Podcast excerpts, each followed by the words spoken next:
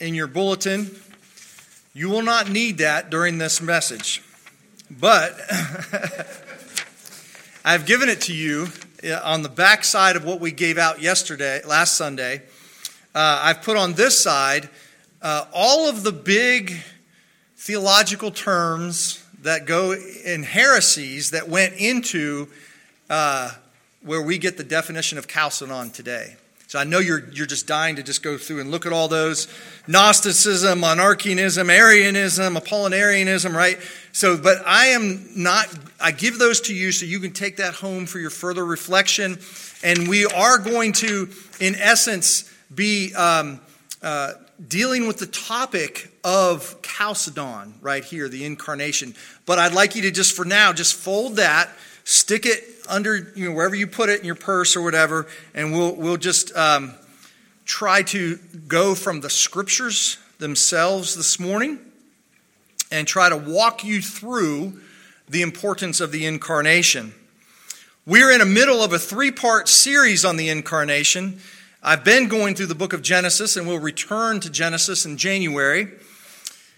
But for right now, we're in a three part series. The first one last week was on the goal of the incarnation, which was knowing God. Today, we're going to tackle the details of the incarnation. And next Sunday, we're going to talk about the application of the incarnation.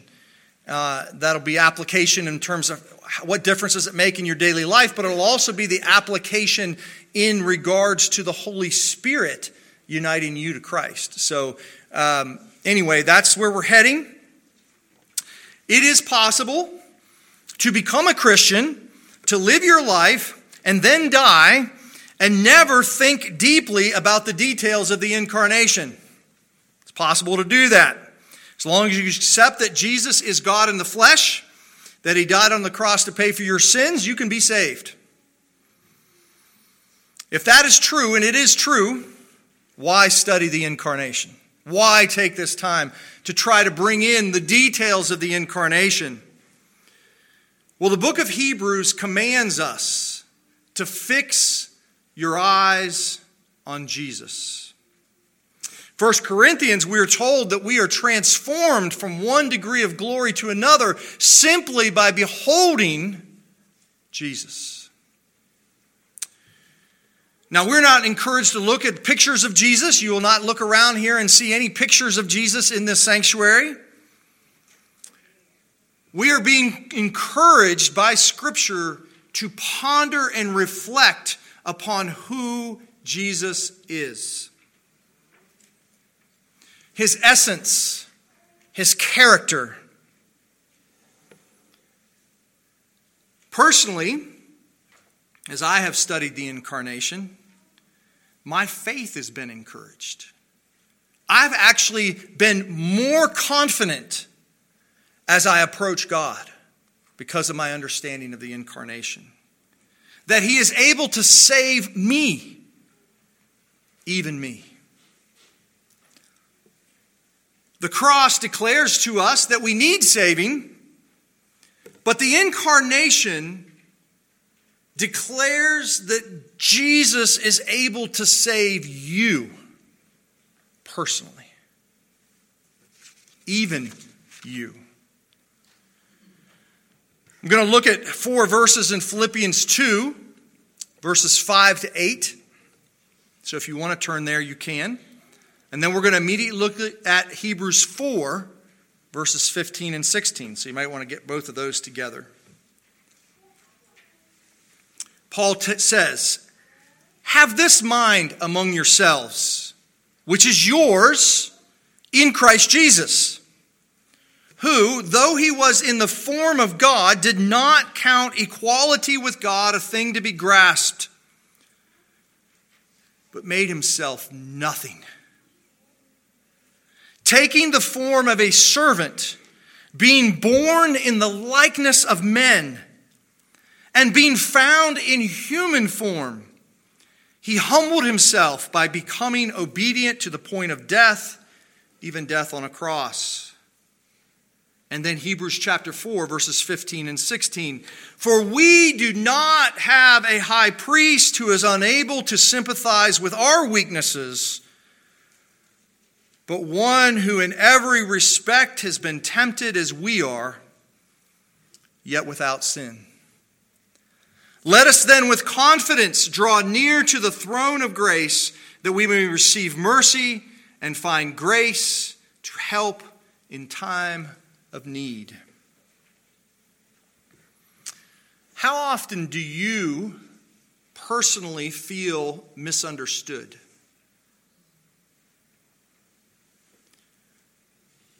Do you wonder sometimes whether there is anyone who truly understands your struggles?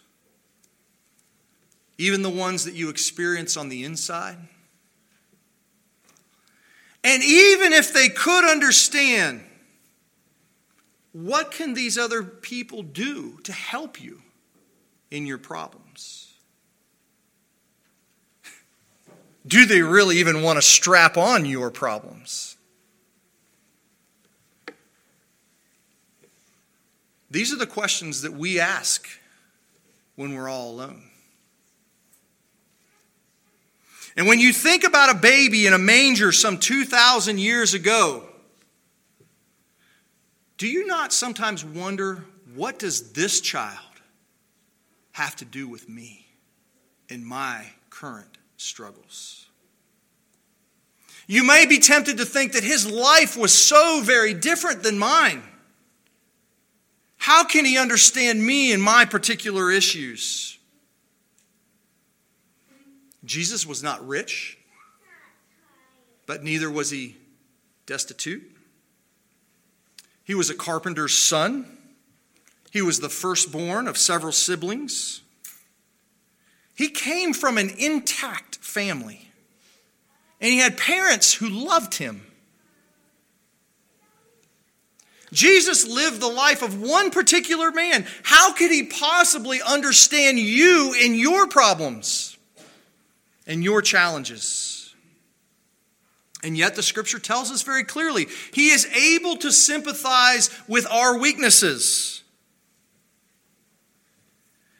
He felt the same struggles of temptation in the same way that we do, with one exception he never sinned. And I am asking this question How is it possible that Jesus understands you fully? That he understands your struggles?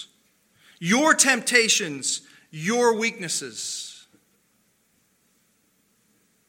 And I am not sure that I can fully explain that to you, but I am going to try. On the one hand, Jesus is vastly different than us. He didn't commit sin. I regularly commit sin. Until he hung on the cross, he didn't live with a sinful nature every day. On the cross, he did. When the full weight of your sin came upon him and he became sin and bore your guilt upon himself.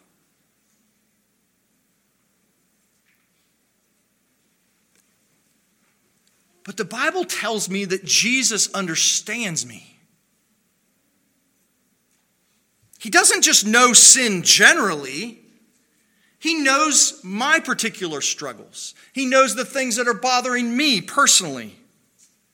And in some sense, that won't be fully clear to you until next week when we get into the application of the incarnation and the reality that the Holy Spirit is united to you. Because that's really where the rubber meets the road. But that'll have to wait till next week. No one knows you like Jesus. No one knows your particular weaknesses like he does. And what is more, he doesn't look upon your weaknesses with contempt.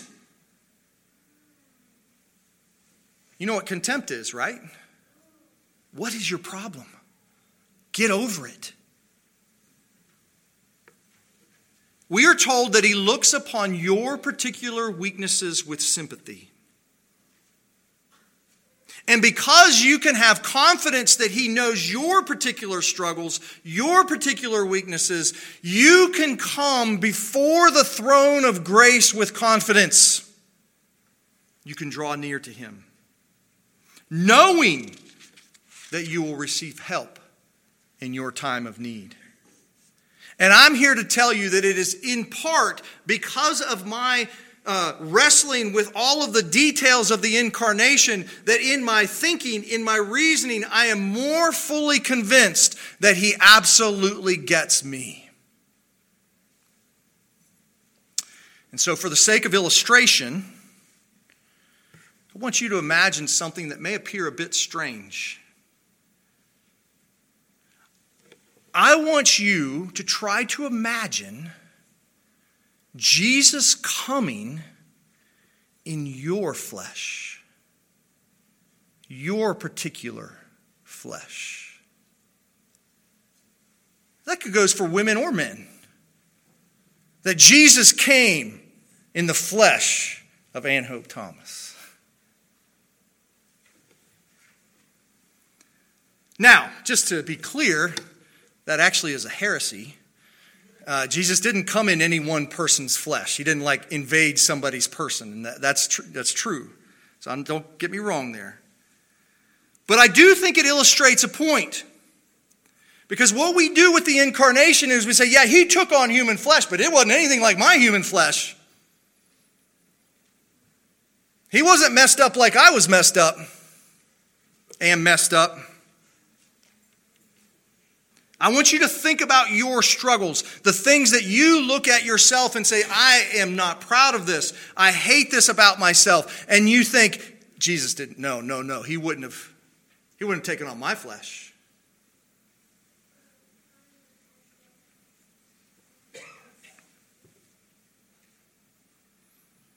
Think about if, if he only had one person to save in the world. It was Jim Pate. And he comes and he takes on Jim Pate's flesh.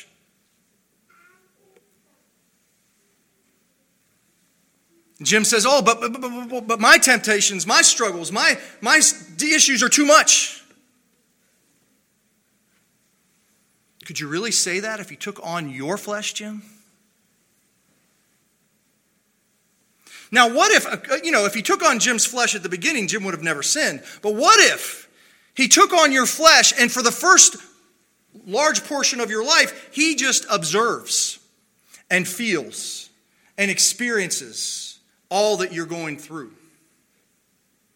Your every confusion, your every frustration, your every failure, your every weakness, such that he knows you better than you know yourself. And then your life is over. And I know you, none of your lives are over today. You're still here living and breathing. But imagine your life is over, sort of like Scrooge in A Christmas Carol, right? Only you don't die in the normal way. You die in the way that Jesus chose to die. Since Jesus has taken on your particular flesh and blood, it is you who are hanging on the cross. You are dying on the cross with Jesus. And it is here at the cross that Jesus says, I am now beginning to overcome your sin, your particular sins. Your life is over, it is ended. I'm not just crucifying some of your sins, I'm crucifying them all. He's not just bearing the punishment for your sins, He is slaying your sins as you are strapped to Him.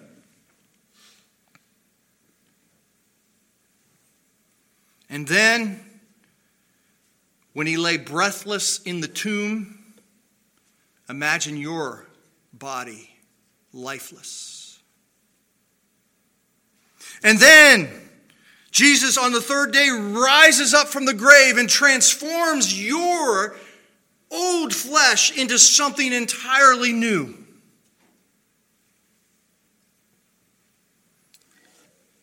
And then he takes you all the way to the highest place in heaven. And now you sit on the throne of glory with the God of glory.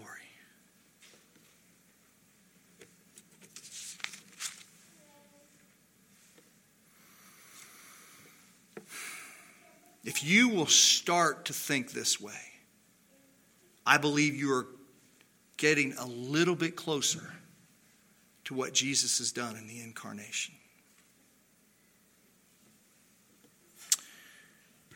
If you have any sense of the holiness of God, you should be saying to yourself, No, he should not take on my flesh. How can he who is pure light ever unite himself to that which is dark and evil? God's holiness is a burning fire. The whole reason why Adam and Eve were kicked out of the garden was because God could not tolerate sinful humanity in his presence. How is it possible that this same God could take on human fallen flesh? It's unthinkable. He takes his light and joins it with our darkness.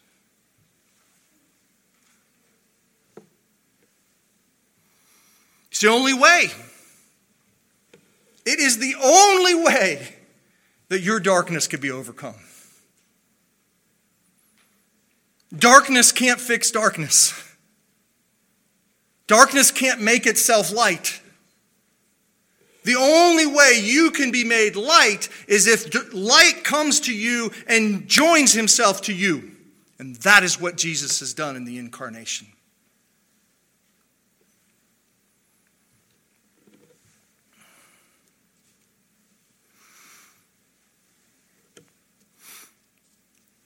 Do you ever wonder why God did not create Jesus out of the dust of the ground? I mean, created Adam out of the dust of the ground. Why couldn't he just make another man out of the dust of the ground? Someone who was like Adam, but not one of Adam's. No, the Savior had to be born of a woman, of a seed of the first Adam. Jesus was taking on fallen human flesh. And of course, when we look at a little baby in a manger, you think, oh, how sweet, how pure, how good.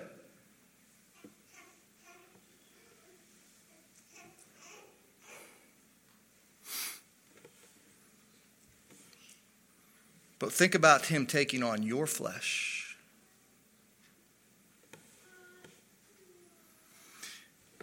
This is, this is why we get this, right? The, the Jews of old got this, that Jesus lived. When, when he's lying at table with a Pharisee and, a, and a, a prostitute comes in and starts weeping and placing her tears on Jesus' feet and wiping his feet and washing him, what does the Pharisee say?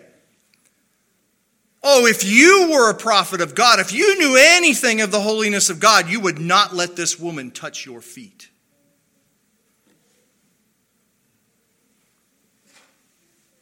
You see, Philippians 2 says, Have this mind among yourselves, which is in Christ Jesus. Though he was in the form of God, perfect light, perfect glory, and all that's true, he empties himself. I don't even know all that means. I know he doesn't cease to become God in any way, but he doesn't count equality with God a thing to be grasped, but made himself nothing, taking the very form of a servant in other words, he is joining himself to those who are in the form of human, fallen humanity. That's what he does in the incarnation. And if he does not do this, none of us are saved. Just as Jesus was in the form of God, he is and will always be in the form of man. See, we casually accept these truths.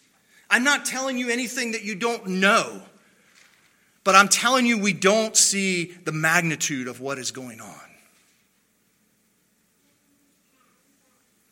Every bit of your salvation depends upon Christ being in you and you being in Christ, bringing you together with divinity. Now, we'll talk more about the mechanism of this next week, which is faith. We're not just naturally in union with Christ. We have to believe in Christ, have to trust in Christ, and that union is, is brought about.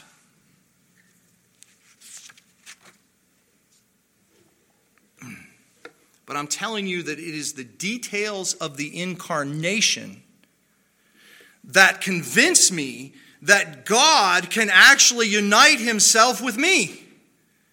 If it wasn't for the incarnation, I would still question whether or not the perfect and pure God could ever unite himself with me. But in the incarnation, it is already done.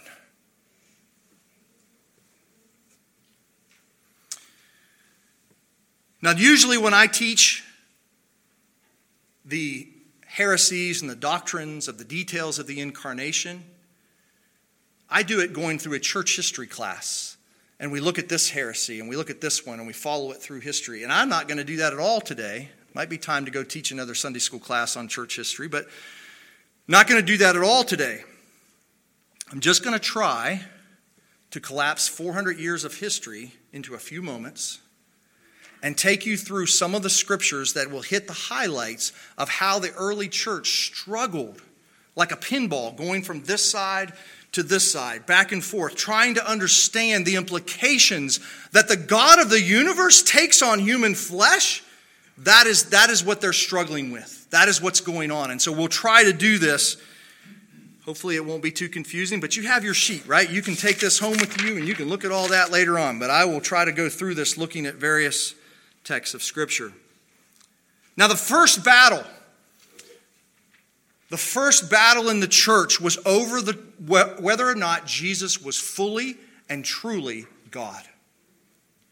Now, you can imagine why this is so important to the early church, why it was such a struggle. Because in Deuteronomy, we are told, Hear, O Israel, the Lord our God, the Lord is one. We know that there is only one God. Jesus even says, I don't even, I mean, the Father even says, I don't want any other gods around me in the Ten Commandments, first commandment.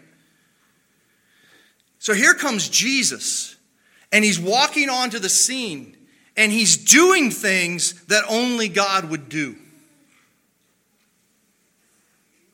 And people are looking at him, and they're seeing the miracles, and they're seeing the teaching with authority, and they're saying, How can this be? And even in his own hometown, some people says this terminology, is this not the carpenter, the son of Mary and brother of James and Joseph and Judas and Simon, and are not his sisters here with us? And they took offense at him. Michael Bell's a good guy, but if he started claiming that he could be one with God, I'd take offense at Mike LaBelle. In John 10, when Jesus says a statement, I'll say it here in a minute, the Jews actually pick up stones to stone him. He says, Why are you guys stoning me? And they say, Because you claim to be God, and yet you're just a man. The words that he had said is, I and the Father are one. Mark 2, there's a paralyzed man that comes into Jesus' presence, and he looks at the paralyzed man and he says, Your sins are forgiven. Any good Jew knows that only God can forgive sins.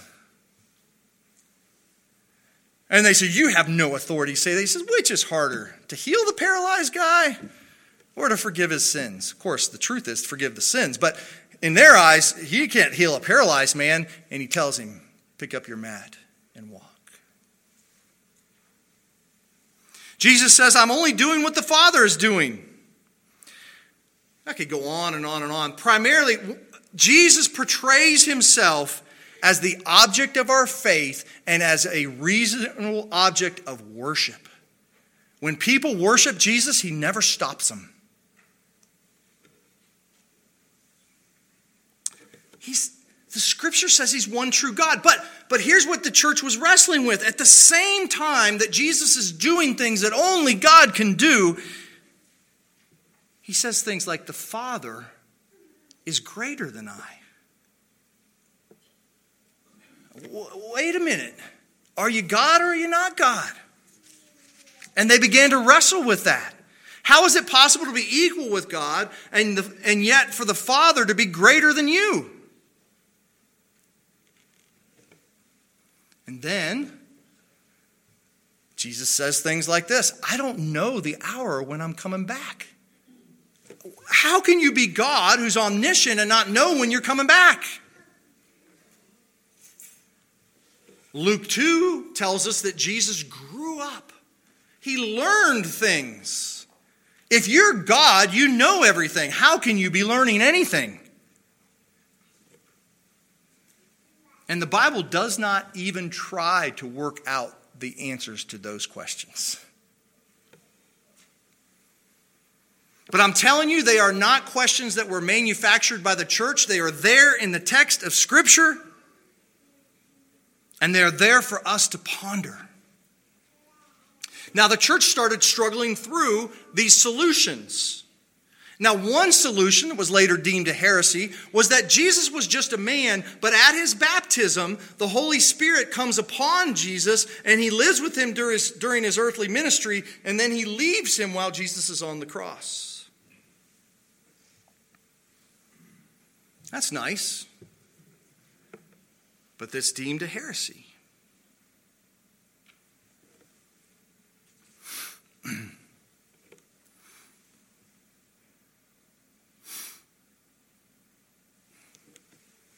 If Jesus had only had the power of God, he was not God. And if he was not God, you would be violating the first commandment by worshiping him rather than God.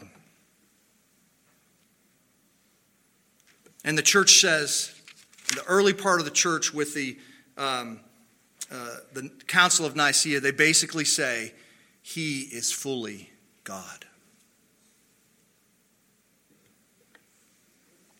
Now, just so you know, there's another solution that occurred during this time, and that was that Jesus was a form of God. That the Old Testament, God the Father was a form of God, Jesus was a different form of God. The Holy Spirit is a third form of God, kind of like water. Water can be ice, water can be water, water can be vapor.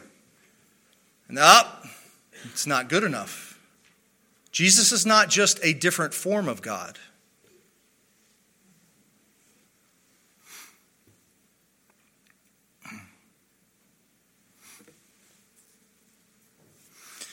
There's another heresy that was raised up, and that was the heresy that flesh, human flesh, is so corrupted by sin that God would never take on human flesh.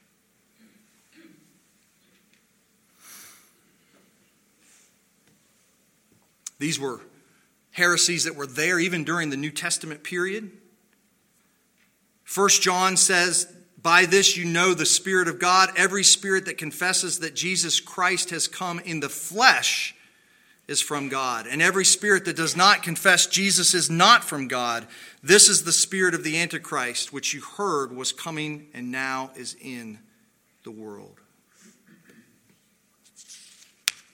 You see, what Satan is trying to do more than anything else, the reason why he all these heresies develop is because he doesn't want the true God to actually join himself with true fallen humanity. Because if that can be separated, your salvation is taken away.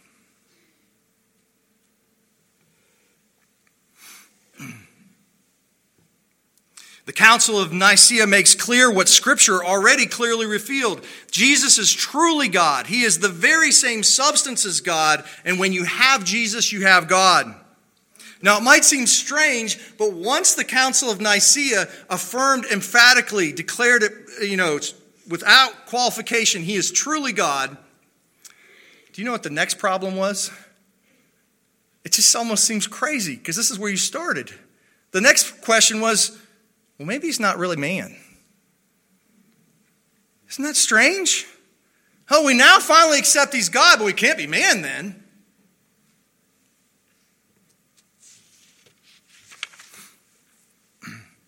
And the struggle that they had was yeah, maybe he lived in the house of our bodies, but Jesus did not take our soul to himself. You know, kind of like the, the pillar of God in the temple. It came down upon the temple, but you would never say that the pillar of God's presence in the Old Testament actually was united to the temple. But Hebrews again tells us, therefore he had to be make like his brothers in every respect, so that he might become a merciful and faithful high priest in the service of God. You see, you struggle not just in your flesh, you struggle in your soul. That's where your struggles take place. That's where temptation occurs. And if Jesus didn't take to himself your soul, then your soul can't be redeemed.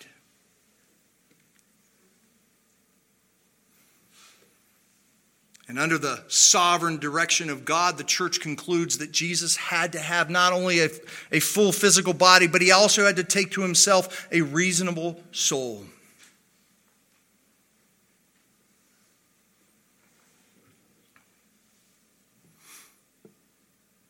Now, once you start saying, oh, yeah, he is completely and fully human, he is completely and fully God, you know what the next struggle is? Well, there must be two Jesuses. You got a divine Jesus, you got a human Jesus. Again, if you start having two people, you are now separating humanity from divinity. And as soon as you separate humanity from divinity, you have no hope of salvation. And they begin to struggle. This is the big struggle over, the, over Mary. And this is, you know, is Mary the mother of God? That was the question they had. Hmm.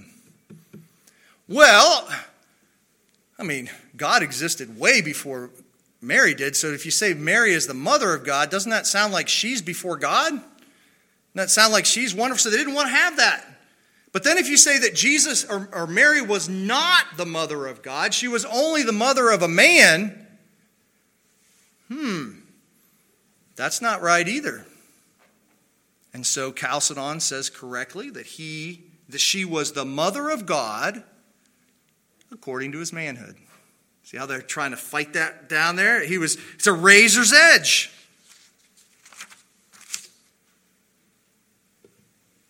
According to his godhood, the Christ was begotten before all ages. And in this Chalcedonian definition, they will over and over again say the same Christ the same one, the same, the same, the same. And the reason why they're saying that is that there are not two Christs.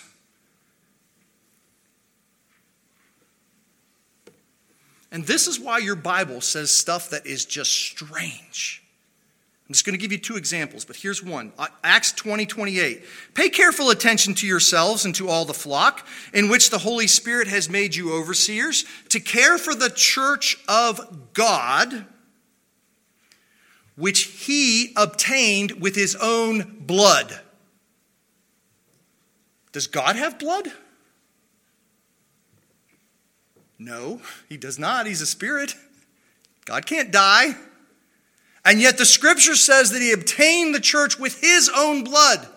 How do they do that? Because the divinity is united to the humanity in one person.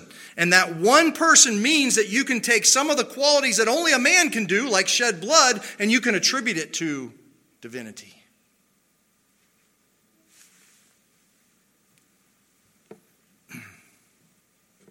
Jesus, when they picked up stones uh, to stone him, said a statement Before Abraham was, I am. That's the opposite. Here is a human being that some of them watched grow up. They knew the time when he was born, and he says, I am before Abraham. They're taking the human uh, attributes and they're, pla- or they're taking the divine attributes and they're placing them on the human because the two are united in one person. And the Council of Ephesus in 431 emphatically accepts that there's only one person. There are not two Jesuses. You think that might be the end. The problem is, but when push comes to shove, if you've got two natures united in one person, it, don't you think that the divine nature would somehow overwhelm the human nature? So that the human nature is no longer simply human, but is something more than human? That's the next struggle. And this is where Chalcedon is at its best. It says that this one and the same Christ, Son, Lord, only begotten, is to be acknowledged in two natures. And here's the words inconfusedly. That means that the natures are not somehow mixed together. Unchangeably. That means that the two natures are not somehow added together to make a third nature. Indivisibly, which means you can't take out portions of the nature when the union takes place, and then it says inseparably. That means that they are forever united in one person. And he says the distinction of the natures being by no means taken away by the union. You know why this is so important? Because when you get united to God, to Christ, you get united to Christ, you don't become more than human. You're always just a human. So if, if, if union with Christ meant that he would overwhelm the human, then that's not salvation. And we know that in the incarnation, but we also know that in our union with Christ. This is quick.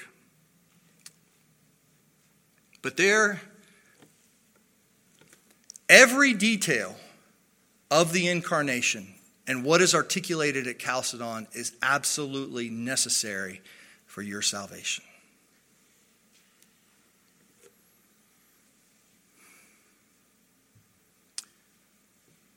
Jesus took on fallen humanity generally.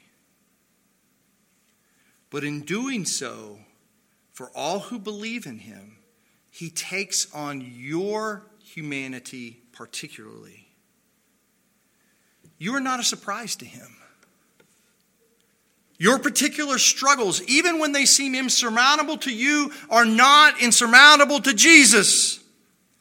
He is able to strap you to himself. He is able to carry you to the cross. He's able to bring about your death. He's able to raise you to new life all the way to the Holy of Holies in heaven where you can behold the face of holiness. And I'm telling you that because he did this 2,000 years ago, I have confidence that he can do redemption in my heart. I don't know the particulars of your struggle here today. In some ways, as I am a pastor and I go through and minister to people, I feel like the problems uh, that are around us keep getting larger and larger and larger. And maybe that's because we have rejected God as a culture. But the fact of the matter is, Jesus doesn't say, oh, well, they've gone too far now. I, don't, I can't save them. We are called to take the light of the gospel even into the darkest hearts.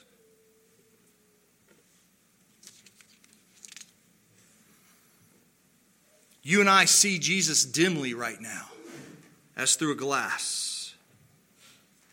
But we do see him. And see him we must if you are going to not lose confidence in Him.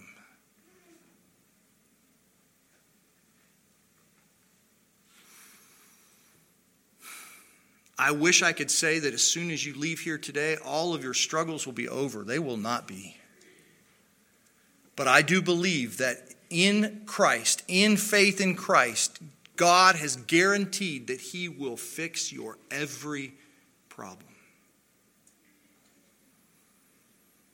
Some will be fixed here and now, some will not.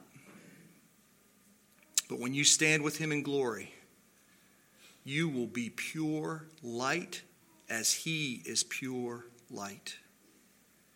And let me just end with this. If you want to know God, if you want to truly know God, do you understand that darkness can't know light?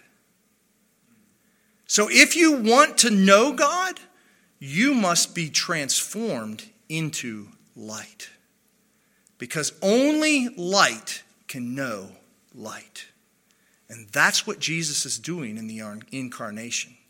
He is his light coming down into your darkness to overcome your darkness so he can take you back up into his light and you can behold him eternity eternally. That's the gospel. Amen.